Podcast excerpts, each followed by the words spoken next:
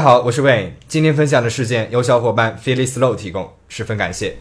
我们今天讲的事件发生在美国加利福尼亚的比弗利山庄。不少人应该知道，比弗利山庄是全世界最尊贵的住宅地区之一了，住在这边的人非富即贵。而今天事件里面的主人公就是住在比弗利山庄的一家人。在开始之前，我想声明的是，做这支影片是希望大家可以从这个影片当中有所收获，所有的信息资料都是我在网上找到的。那现在开始我们今天的故事。I am the kid that did kill his parents. I'm just a normal kid. 乔斯·梅内德斯于一九四四年五月六号出生于古巴的哈瓦那，父亲是一个有名的足球运动员，母亲是游泳运动员。一九五九年，乔斯十五岁，他离开了家人，一个人来到了美国，投靠姐姐的未婚夫。他先是念了南伊利诺伊大学，在这里呢，他认识了他未来的妻子玛丽·安德森。大家都亲切地叫他凯蒂。一九六四年，乔斯和凯蒂结婚了。那个时候，乔斯二十岁，凯蒂二十二岁。这对新婚夫妻搬到了纽约。乔斯一边洗盘子维持生计，一边在皇后学院念书，拿到了会计学位。毕业之后，乔斯进入了一家有名的会计公司工作。每个和乔斯打过交道的人都会说他非常的聪明又勤奋，十分清楚自己想要什么，并且为了达到自己的目的，会用尽一切的办法。同时呢，他又是非常有趣、富有魅力的，所以身边的人对他是又爱又怕。三十五岁的时候，乔斯已经是大型跨国集团赫兹租车美国地区的执行副总裁了。赫兹租车是属于 R C A 控股公司旗下的。后来，乔斯成为了总公司 R C A 的执行官，并在那个阶段，他认识了很多演艺界的名人。乔斯可以说是那个时候典型的实现自己美国梦的代表了。他只身一人来到了美国，白手起家，成为了成功人士。而凯蒂一直扮演着成功男人背后的女人的角色。和乔斯搬到了纽约之后，他一开始呢是在一所小学当老师的。结婚第四年，一九六八年，他们的第一个儿子兰尔·梅内德斯出生了。于是凯蒂辞去了工作，专心当起了家庭主妇。两年之后，他们的第二个儿子埃里克·梅内德斯也出生了。事业高升的丈夫，温柔可人的妻子，两个帅气的儿子，有钱又有地位，外人看起来这是完美的一家人。然而，关起门来，一家四口各有各的烦恼。对于乔斯夫妇来说，两个儿子是他们最大的烦恼了。从幼儿园到小学，乔斯都让儿子们念了最好的私立学校。然而，不管是大儿子兰尔还是小儿子埃里克，看起来都不是读书的料。于是，乔斯呢就决定让他们在体育的道路上发展。他为他们请来了最好的网球教练，教他们打网球。他要求儿子们每天上学以及放学之后都要练习网球，周末两天啊也要全天打网球。即使是到了圣诞节也要练习打网球。乔斯可以说是那种非常典型的富裕而且严格的父母了。他认为孩子的一言一行都代表了他们的家庭。他自己呢又是一个完美主义者，于是又要求自己的儿子也要方方面面都非常的完美。他会约束自己的孩子们和谁约会，交什么样的朋友。因为他们是个有地位的家庭，所以儿子们的交友圈在他们的眼里是十分重要的。他们只能和他认为正确的合适的人做朋友。一九八六年，乔斯一家搬到了加利福尼亚州的卡拉巴萨斯。卡拉巴萨斯是属于洛杉矶下属的一座城市，和比弗利山庄是一样的，这里住着很多的富豪。那在今年的报道里面，卡拉巴萨斯更是击败了比弗利山，成为了美国最富裕的城市之一。而乔斯一家在卡拉巴萨斯的住所是一个占地十四英亩、有着六个卧室的豪宅。一九八八年，兰尔二十岁，埃里克十八岁，兄弟俩卷入了盗窃案当中。兄弟俩在学校里面和一群富家子弟混在一起，他们游手好闲，无所事事，可以说要什么就有什么。但是为了追求刺激，他们开始偷邻居家里面的东西了。几次盗窃之后呢，他们被警察抓住了。乔斯十分的生气，他生气的点啊，倒不是儿子盗窃，而是自己的儿子居然会蠢到被警察抓住。乔斯去警察局保释出了孩子，并且使了一些手段啊，不让孩子们留下案底。他去每一户被偷了东西的邻居家里面赔偿了他们被偷的东西，并且要求邻居保证不会再向警察追究这些盗窃案。他这样做呢，当然是为了孩子们的前途不受影响。而作为对兄弟俩的惩罚，他们需要定期去看心理医生。高中毕业之后，莱尔进入了普林斯顿大学。单靠莱尔的成绩其实是很难进入普林斯顿大学的，但是好在他网球打得好，而且他的老爸乔斯还是普林斯顿大学奖学金的捐助人。但是莱尔在普林斯顿呢过得十分的痛苦。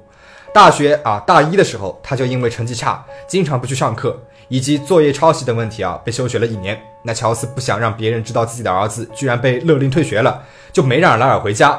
拉尔就带着他当时的未婚妻出去旅行了几个月，然后又回到了普林斯顿继续学业，直到暑假才回到加利福尼亚的家里。那时候乔斯已经带着一家人搬到了比弗利山庄。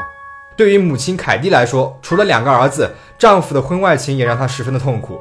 乔斯他在纽约和一个女人有着八年的婚外情，在洛杉矶他也有情人，这让凯蒂倍感煎熬，她经常感到愤怒和绝望。她还想过自杀，但是想到了孩子们就又放弃了。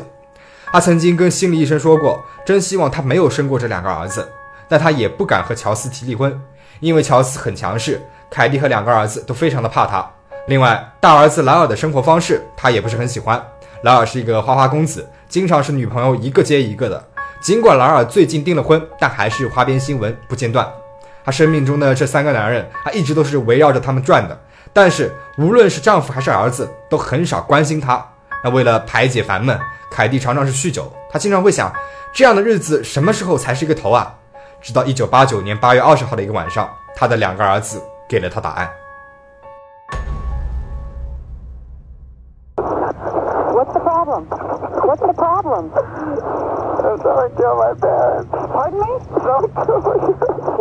一九八九年八月二十号晚上，二十一岁的莱尔给加利福尼亚的警察局打了一通报警电话，说他的父母在家里面被杀害了。警方和救护车立马赶到了现场，乔斯和凯蒂都身中数枪。莱尔和埃里克说，当时他们都不在家，他们先是去了电影院看了蝙蝠侠，之后又去了一个美食节，打算之后去和朋友聚会，但是埃里克忘了带身份证，于是在去见朋友的路上回家取了身份证。兄弟俩一进家门就发现父母被人杀害了。警方是丝毫没有怀疑当时二十一岁的莱尔和十八岁的埃里克，也没有第一时间去检查兄弟俩的车子。如果警察检查了他们的车子，就会发现他们的车上有杀死乔斯和凯蒂的枪。之后的葬礼上，兄弟俩是声泪俱下，但是葬礼一结束，两人就好像什么事情都没有发生过一样，回归了正常的生活，或者说是比以前更加奢侈的生活了。因为突然之间他们继承了父母的所有财产。弟弟埃里克呢是搬出去了他们比弗利山庄的家，住进了玛丽安德尔湾的一所公寓里面，决定专心精进网球技艺。他还经常去墨西哥旅行，也经常会去普林斯顿看望自己的哥哥莱尔。而哥哥莱尔开始大肆挥霍，他给自己买了一辆豪华版的保时捷，一块劳力士的手表，以及在普林斯顿还买下了一家咖啡馆。时间是一天天的过去了，警察查遍了每一条线索，但是始终没有头绪。最终他们把怀疑放在了兄弟俩头上，明显他们是有杀人动机的。父母突然离世，他们就继承了所有的财产，就开始大肆挥霍。头几个星期，劳尔就花了七十万美元。警方呢就让埃里克的一个朋友去套兄弟俩的话，但是也没有什么用。凶杀案发生两周之后，莱尔和埃里克接受了警察的深度调查，但是还是毫无所获。之前呢我们说过，自从兄弟俩发生了盗窃案之后，就开始定期去看心理医生。在父母被害之后呢，兄弟俩也没有间断去心理治疗，他们的心理医生叫奥齐尔。有一天，埃里克来到了奥齐尔的办公室，看起来是愤怒又沮丧。埃里克说自己很想自杀，因为父母被害的画面一直会在他的脑海里面出现。埃里克说很想出去走一走，和奥齐尔聊一聊。然而在两人散步的时候，埃里克说这一切都是我们做的。回到办公室，埃里克向奥齐尔详细的描述了杀死父母的全部过程。据奥齐尔所说，埃里克是在看了一部 B B C 的片子之后想出了这么一个法子。他看完节目之后，他把哥哥莱尔叫到了房间里面。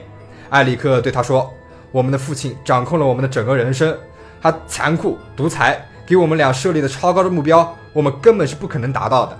同时，父亲还让他们的母亲每天都处于痛苦之中。那他们杀死母亲的原因呢，是因为当时母亲是他们杀死父亲的唯一目击者，而且母亲既然已经这么不开心了，还不如一起了结了他的生命，让他早一点解脱。埃里克说，他和莱尔使用了假身份证，提前买了两把枪。当天晚上，父母俩人是坐在沙发上看电视，埃里克和莱尔走进了客厅。埃里克走在前面，他首先朝父母开了枪。父亲中枪之后立马身亡，而母亲中枪之后是倒在了地上，但是还有呼吸。这个时候他们枪里面已经没有子弹了，于是跟在后面的莱尔跑到了车子上，拿了更多的子弹，然后又跑回去开枪打死了自己的母亲。奥齐尔听完这些之后，立马打电话给了莱尔。莱尔第一时间来到了办公室，并且责怪埃里克破坏了一场完美的犯罪。几天之后，一九八九年十月二号，兄弟俩再一次的来到了奥齐尔的办公室接受心理治疗。这一次他们说了更多的细节，而奥契尔都把这些对话录了下来。但是三个人并不知道的是，这个时候奥契尔的助理正站在门外偷听。听完兄弟俩描述整个案件的细节，助理立马报了警。后来警方问奥契尔为什么不报警，奥契尔说他怕兄弟俩要杀害他。警方拿走了奥契尔的磁带。一九九零年三月八号，哥哥拉尔首先被逮捕，而弟弟埃里克那个时候还在以色列参加一个棒球锦标赛。不过在三天之后，他回国主动来到了警察局自首。一九九二年十二月七号，兄弟俩被分开起诉，有五百多个人出庭做了证人。庭审是被媒体全程报道。O J 辛普森案也是同一时期，这起案子在美国和 O J 辛普森案有着差不多的知名度，但是不一样的是，这起案件凶手已经是确定了，就是莱尔和埃里克兄弟俩。但是问题的关键在于，动机是什么呢？庭审之前，所有的人都以为兄弟俩是为了财产才动了杀念。主检察官帕梅拉也在法庭上面控诉兄弟俩为了财产残忍地杀害了父母。有人估算了一下，梅内德斯一家的财产大概是八百万美元。要知道，在八十年代，八百万美元的价值远比现在大得多了。埃里克最好的朋友克雷格出庭做了检方的证人。克雷格说，埃里克和他写了一系列的剧本，这一系列的剧本的内容是一对富家子弟犯了五桩罪。第一桩呢，就是为了继承财产杀害了父母，所以也许埃里克在剧本里面所写的就是他真实要做的事情。但是谁都没有想到，辩护律师却扔下了一枚重磅炸弹，改变了公众对兄弟俩的看法，那就是乔斯，就是他们的父亲，对两个儿子一直都有性侵的行为。辩护律师让兄弟俩为自己做辩护。哥哥莱尔说，父亲乔斯在他七岁的时候曾经侵害过他。 Did your father have sexual contact with you? Yes.How did it start?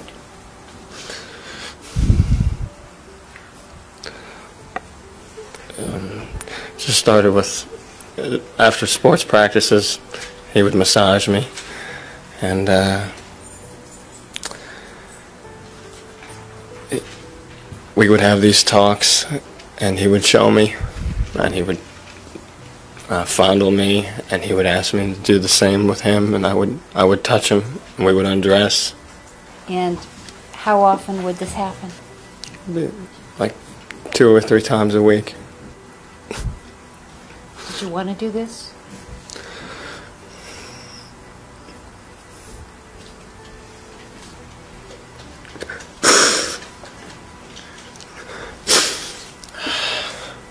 Did you ask him not to? Yes. How did you ask him not to?I just told him that I didn't want to do this, and that it hurt me. 在一旁的埃里克听完这些之后，青筋暴起，表情是十分的痛苦。接着，弟弟埃里克也为自己辩护。埃里克说，他也遭到了父亲的侵害，这样的侵害一直持续到了他成年。案发前两周，哥哥莱尔还和母亲发生了激烈的争吵，因为母亲让莱尔戴一个假发，但其实那是父亲所要求的。就是因为莱尔的头发越来越少了，弟弟埃里克感到十分的震惊。兄弟俩对于父亲的控制实在是受不了了，于是弟弟告诉了哥哥父亲这几年对他做的所有事情。 What do you believe was the originating cause of you and your brother ultimately winding up shooting your parents? My dad.